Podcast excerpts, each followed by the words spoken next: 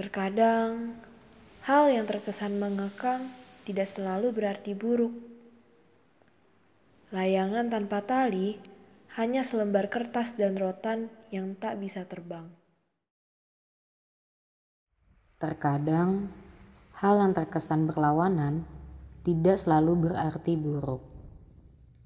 Tanpa friksi, ombak hanya akan menjadi dongeng.